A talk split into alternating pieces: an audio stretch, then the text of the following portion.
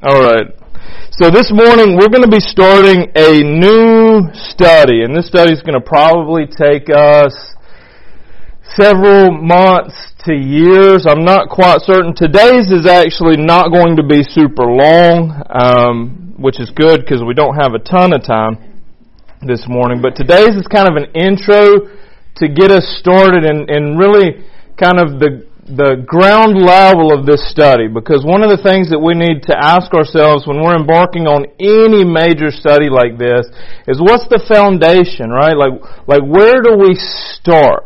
If we're trying to figure out what we believe as a church or what we believe as kind of the Christian faith, we've got to ask ourselves that question where do we start, right? If I want, if, if I'm saying that we're going to be trying to cover all of the major doctrines that we hold to as believers, then you should ask the question, where are we going to start? And we should together ask the question, why, why is it that we find it important that we start there and not somewhere else, right? So kind of in the weeks prior, I kind of had, we've, and y'all may still have them. You may not have the little printouts that kind of gives an outline of where we're going to be going over the next several weeks, months, years through this study. And one of the things that I kind of mentioned last week is there's going to be something that's not going to change, and that's going to be the beginning of this study. Do y'all remember where we're going to start this morning from last week? What I'd mentioned?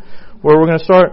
Okay, so this morning we're going to start, and it's probably going to turn into probably four, maybe five weeks, where we're going to be exploring the, the idea being the Word of God. So I want to start the first class, I want us to start by thinking about when we say these words, the Word of God, what do we mean by that, right? So when you say that, when you use that word, the Word of God, or those words, the Word of God, what do you mean? And this is where some like interaction would be good. Like what do people tend to mean when they speak about the Word of God? Or what could they mean when they speak about the Word of God? Okay, so the Bible, the Gospel, what else?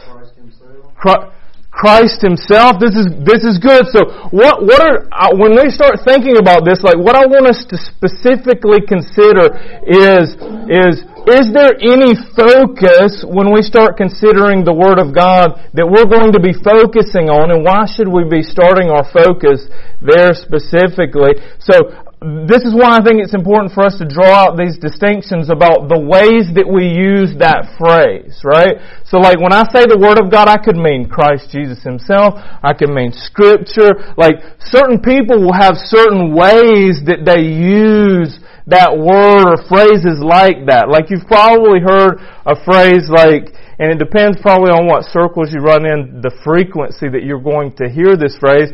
But have you ever heard somebody say, or maybe somebody said it to you, I've certainly had somebody say it to me, that I've got a word for you from God. Have you ever heard that phrase said? Now have you ever heard that phrase used and, it, and them not then give you scripture?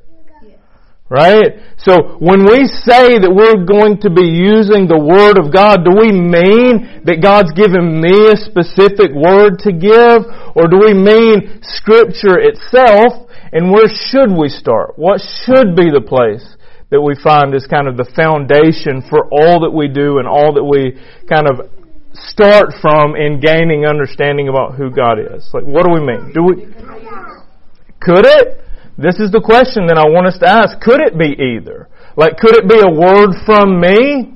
And what if, what are the implications if it is, right?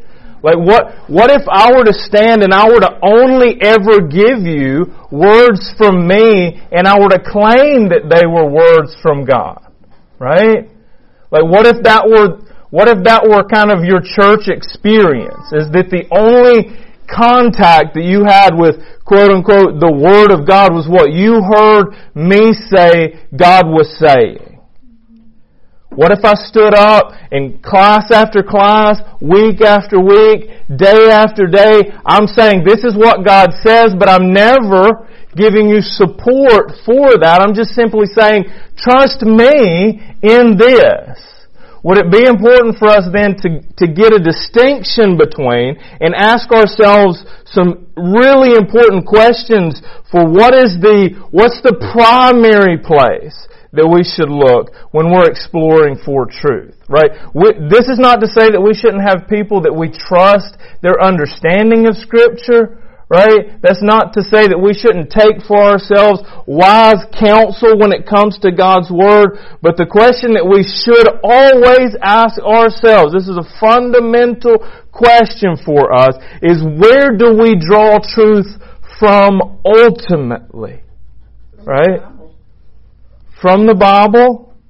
Now this is why I want us to kind of start this study off by, by drawing in the clarity of what we're going to be meaning when we use the phrase, the Word of God. So, there's a couple of different ways that we can, that we actually see this, and here's something I want you to notice. This is what I want us to pay close attention to as to what we should be doing.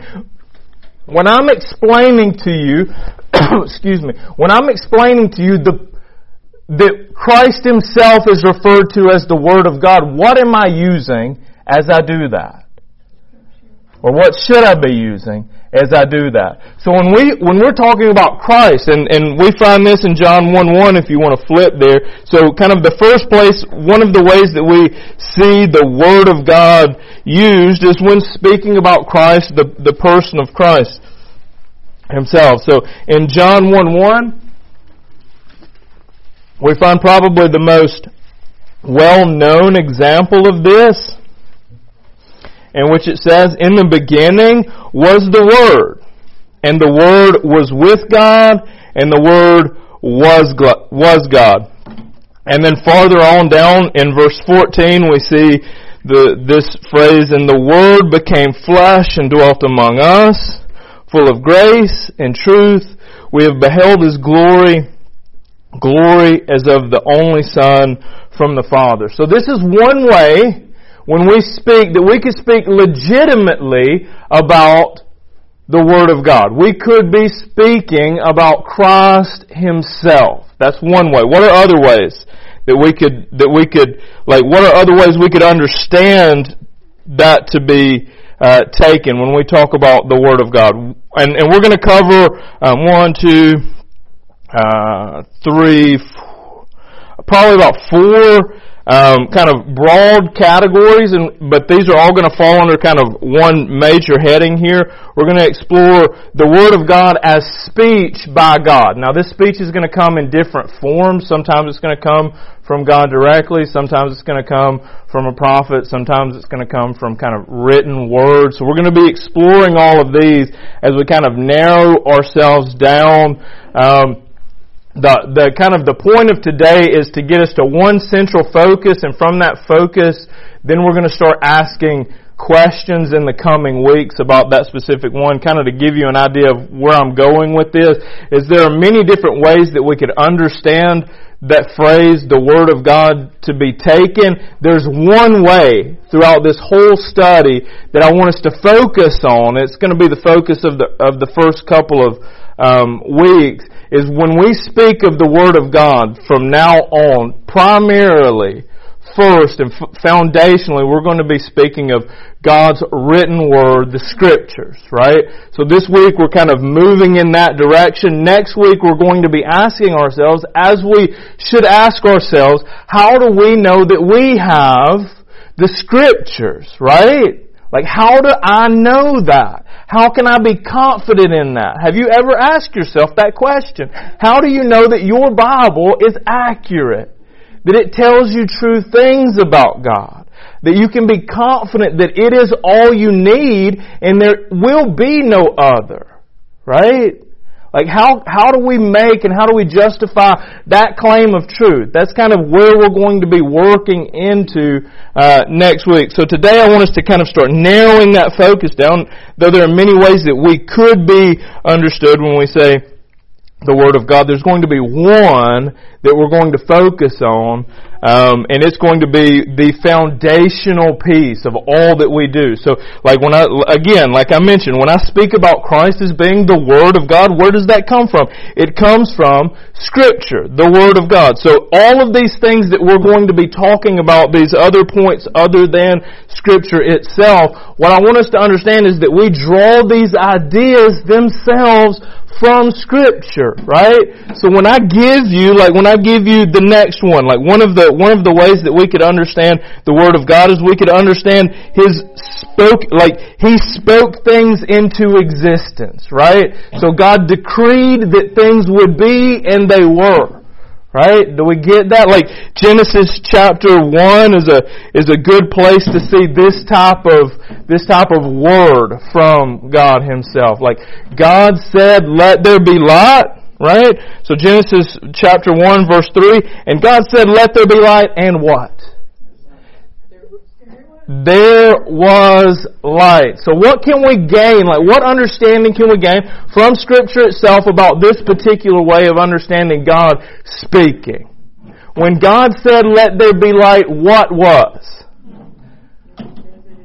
So when, yes, so if God says it, it is right? This is the, this is what we should, what we should pull from this particular thing. If God decrees something, it will be. Light could not refuse.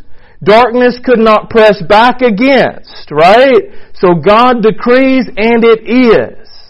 That's when we think about the God who has ultimately given us scripture so that we could know Him. He's given us scripture so that we can know true things about Him. One of those things that we should take away today is that if God decrees something, it will not fail to be. So throughout this study, we're going to run into certain places along the way where we're going to really specifically address some of the decrees of God that we find where? In Scripture. We should find them in Scripture. I should not be able to just make up things and you take them. Along the way, you need to be constantly pushing back against me saying, Landon, where do I find that in the text? Show me that in Scripture. Can you quote for me a chapter and a verse from a book where that's said? And can you take that and expound on that in the context of that text so that it says what you say that it says. Use the book. Right? That's the idea that we should be kind of getting to in these first couple of weeks is the, for us to know God and for us to know God rightly, we must read the book. It's important for us to do that. We cannot, and you should always question what a man says, especially if it's far from Scripture. Right? And what do I mean, what do I mean by that? The longer that you hear me speak where I'm not myself pointing to the text, the, the more you should question what I say. Right? Does that, does that make sense? So if I were to, if you were to find me opening the book, reading a passage of text, and then randomly talking for five hours, I'm more likely to be wrong in hour five than I am in minute one from the text, right? I would call that straying from the text. Okay? So this is something for us to pay close attention to. The Word of God is central to our understanding of who God is. So when we see God in Genesis chapter 1 saying, let there be light, and the light could not resist, but there was light. We also find in Hebrews chapter 1 verse 3, so not only does God's decree in that moment, it does not simply stop, but it continues on, right? And we find that, we find that, um, that truth to be seen most clearly in, in my mind in Hebrews chapter 1 verse 3. Um, if you want to flip there, uh, go go ahead and, and I'll give you a moment to kind of get there. Hebrews chapter 1 verse 3 tells us, and this is speaking of Christ. If you want to, if you like, go back in the text a, a couple more verses if you want to kind of prove that out and just kind of take in the full context of this, but He is the radiance of the glory of God and the exact imprint of His nature. He upholds the universe by the word of His power. So not only did he say, let there be light and there was light, but we exist in this very moment because the Word of God continues, right? In power. So when we're thinking about ways that we could understand the Word of God, Christ continually upholds all of the universe effortlessly with the word of his power. Right? That's what scripture would tell us about the God that we serve, about the God who became man, who, who we celebrate his birth in this season of the year, right? This is the God we serve, the God who upholds everything. If he wanted, he could simply stop and all that is would cease to be. He upholds, Scripture tells us, the universe by the power of His Word. So that's one way that we could understand kind of the spoken Word of God. Another way that we could understand the spoken Word of God would be His words of personal address. Now where do we find this? Again, pointing back to Scripture, we find in Scripture frequent occasion where God speaks directly and audibly to men. Right? Like, we find this happening throughout the text. So like, one example of this would be found, um, in the early chapters of Genesis as God's kind of addressing, um, Adam here. Uh, so Genesis chapter 2 verses 16 and 17, if you want to flip there. So we find that God can speak directly to us now there's going to be some caveats that I'm going to put to this particular one. Like there's going to be some places that I want us to kind of consider um, as we consider kind of God speaking directly. Like I, like if I were to ask you the question, can God speak directly to you today, audibly to you today? Can He? Can God? This is so. So God is limitless. And if God chose to speak to you today, He could speak to you audibly today, right? If He chooses to. Now some of the questions that we should ask is, why do we find only infrequently in the scripture, because here's the reality, like God doesn't speak audibly to, like it seems frequent if we were to read certain books. But God does not. If you take in the whole of human history, even the whole of scripture itself, you do, it's not an everyday occurrence that you find God speaking to people. And not everyone hears His voice. So we should ask ourselves the question, why did the ones that heard His voice hear it? Why were they special in that sense to hear an audible word from Him? Right? So this is going to be something that, that we're going to, we'll try to answer briefly today, but it'll get fleshed out in uh, future classes. So in Genesis chapter 2, 16 and 17, we find God speaking directly and audibly here. You may freely eat of every tree of the garden, but of the tree of knowledge of good and evil you shall not eat. For in the day that you eat of it, you shall die. So this is God speaking. This is the Word of God audible, hearable by the ears of the hearer.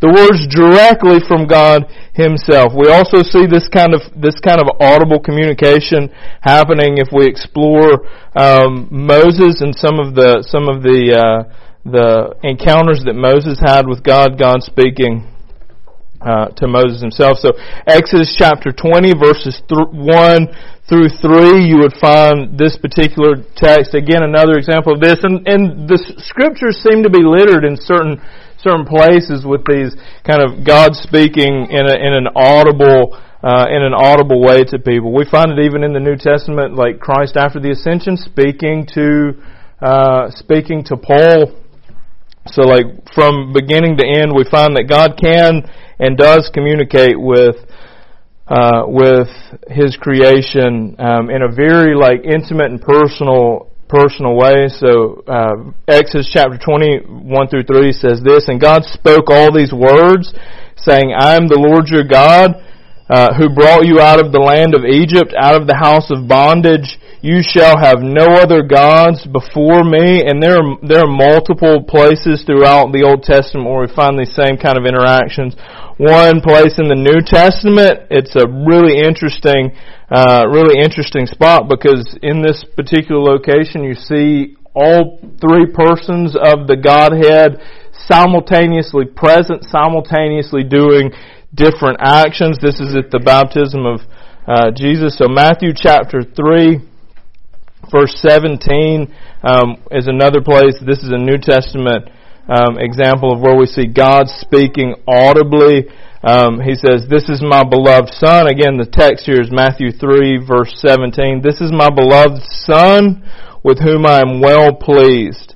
One thing that I think that we should note as we kind of consider God speaking audibly, like there should be some questions that we ask ourselves.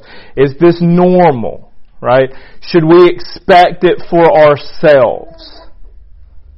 And this is, I'm kind of putting that out there for you guys to consider if you want to respond like, like does it seem normal that God speaks audibly? It doesn't seem, to me, it doesn't seem to be normal, right? even if I were to look at the text, how many, how many people lived during those days and never heard an audible voice? How many believers lived and never heard an audible voice? So one of the things that we should caution ourselves against is thinking that we should hear audibly from God, right? Because we're placing value or we're placing importance on a thing that God Himself, through His written Word, does not seem to place importance for each individual believer. And I believe that if we examine Scripture as a whole, what we will find is that these special accounts of God, like audibly speaking, they seem to always coincide with what I would call significant events in redemptive history. Does that make sense? Like, what do I mean by significant events in redemptive history? Like, God is speaking at events that are like these key points in time where we can see Him kind of nurturing along this plan that He set in motion to redeem mankind. And I would say that he had a, that he had a big plan in place the whole time, that it, that it wasn't going to be, he needed to speak to you in an audible way for you to hear him, but all along the way, he's speaking so that that word could be preserved for all. Right? So even in his speaking, as he speaks to Moses, he gives Moses the Ten Commandments, right? Like, the Ten Commandments, this is kind of a transition into the next, this, the next piece, like the written word. The Ten Commandments would be like an example of, our first known example of the written word of God. God himself writing his commands on tablets of stone, giving them to Moses. Right now, how do we know today that these things existed? We know because God did not stop this work of writing His Word, right? Ultimately, He commissioned Moses to write. Moses writes the law. The first books of the Old Testament He writes. He passes these along. Like we find um, various places throughout Scripture uh, where God uh, kind of gives the written the written word to to men. So um, before we before we jump there, another place where we see um, God's spoken word, uh, we see it uh, through the prophets in the Old Testament. Now, here's something that I want us to take into account: is that as the prophets are speaking, speaking, oftentimes we have a record of those the words that those prophets spoke because the prophets themselves wrote those words down so that they could be passed on to the generations that came after them. So it was an important piece even to the spoken word, the words spoken by the prophets to God's people, that they put those words in writing so that generations after, right, the generations that would never hear the prophet speak, could hear the words of the prophet, who were the words of God, right? So we find this, uh, we find an example of this, Deuteronomy chapter 18, verses 18 through 20. I will raise up for them a prophet like you from among their brethren. I will put my words in his mouth, and I shall speak to them all that I command him, or, and he shall speak to them all that I command him, and whoever will not give heed to these words which he shall speak in my name, I myself will require it of him. Uh, but the prophet who presumes to speak a word in my name, which I have not commanded him to speak, or who speaks in the name of other gods, the same prophet shall die. So we see here the high weight of speaking God's word accurately by the prophets themselves. Like, like there was, there was a high cost for anyone who presumed to speak the word of God when in fact it was not God's word being spoken. Uh, in Jeremiah chapter 119 um, is another case where we see God kind of commissioning a prophet. He says, uh, Then the Lord put forth his hand and touched my mouth, and the Lord said to me, Behold, I've put my words in your mouth. Now, uh, along the way, and one of the things that we should be asking ourselves is, how do we know they recorded these things accurately? How can we trust these things to be true? These things are, these thoughts are not thoughts that should just pass us by. We should be asking and questioning. How can we be confident that what they wrote down was truly what God said? How do we know that? How can we trust in that? These are things that we should be asking ourselves, and we're gonna we're gonna get there. We're kind of moving into that. So now, as we consider the written word of God in, in Exodus chapter 31, verse 18, uh, we see kind of the first account of this, and He gave Moses when he had finished speaking with him on Mount Sinai the two tablets of the testimony, tablets of stone, written with the finger of God. So we so that's kind of the first example. We know of that example not because we're holding the tablets, but because God continued this process of writing, right? Um, he, he went from writing himself with his hands, commissioning Moses, uh, we see in Deuteronomy chapter 31, and this is going to be kind of a composition, a shortening down of what you're going to find um, in Deuteronomy chapter 31. So you could kind of, if you wanted to follow along, verses 9 through 13. But I'm going to be at certain points just kind of skipping ahead for the for the sake of of brevity here. So this is this is uh, again Deuteronomy 31 9 through 13, but just kind of compressed a little bit. And Moses wrote this law and gave it to the priests, the sons of Levi, who carried the ark of the covenant of the Lord, and all the elders of and to all the elders of uh, of Israel. And Moses commanded them, at the end of every seven years, you shall read this law before all of Israel in their hearing, that they may hear and learn to fear the Lord your God and be careful to do all the words of the law and that their children who have not known it may hear and learn to fear the Lord. So we see this, the importance of kind of the, the written word, passing that word along down to the children. Um, so kind of in, in summary here, um, of all the forms of God's Word, the focus of this study is going to be on the written form itself, that is, namely, the Bible, and we're going to be asking ourselves in the coming weeks hard questions about how we know that our Bible is accurate and that we can trust in it. Because um, I think for us to get in, into the, these other deeper studies about God, we need to have a, a, foundation where we trust the Word that we look at and that we can know confidently and defend uh, faithfully the, the, the Word that we hold as, as actually being uh, what we claim it to be. Um, this is the this is the form of God's word that's available for study, for public inspection, for repeated examination, and it is the basis for mutual discussion. It is the reason that we can do what it is that we're doing this morning. So some of the key benefits that we should understand exist because God's word is written is that there is more accurate preservation of this truth throughout history because it was written, right? Um, because if it was if it was simply passed on in audible form, and then you had to tell me a story, then there's more likelihood in time that errors creep in, and then there's no way to check to make sure that those errors are errors and not what it was actually said, right? So like by having the written word of God, and this is something that we're going to start exploring next week, and especially because kind of the as God's word was written and rewritten, what we're going to find is that is that in the differences, even like as people were writing the word down in time throughout history, that we can compose based even on the flaws that we find in individual particular transcriptions of the word, we can pull together and know so accurately what the original text was. And we can, we can defend why we believe that the word that we have has made it to us today unchanged, right? So like this is, and, it, and it's going to, like we're going to find that it's because of the way that it was written. And, and dispersed out. It was because of the, all of this uh, that we can know that it's been accurately preserved throughout history.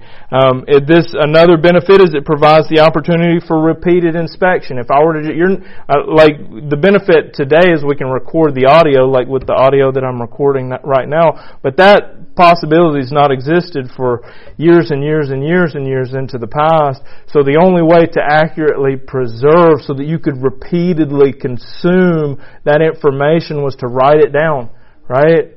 So if I, in, in the past, prior to the ability to record audio and preserve it long term, had I given you a speech or something, you would have your memory of that speech, but if you never wrote it down, then in time, even the memory of the existence of that speech would fade from people's minds. So um, it gives us the ability to repeatedly inspect the text. This is what we would consider like Bible study itself. Um, and it also makes it accessible to a larger audience because having it written down, we can now um, translate it into text of people that might not understand the original the original language, right? Like none of us speak the original language that Scripture was written in, yet we have and can be confident in the translation of this text into our language, and we can, if we put in the effort, if we put in the legwork, defend that um, in ways that we would not be able to do uh, confidently had God's Word come to us in a in in a different form. Um, so that's kind of that's kind of where we're going to stop today. Uh, next week we're going to start digging into the canon itself and what I mean by the canon of Scripture. You, y'all have heard that word enough that that it's not new to you. I mean the books that we have in our Bible, right?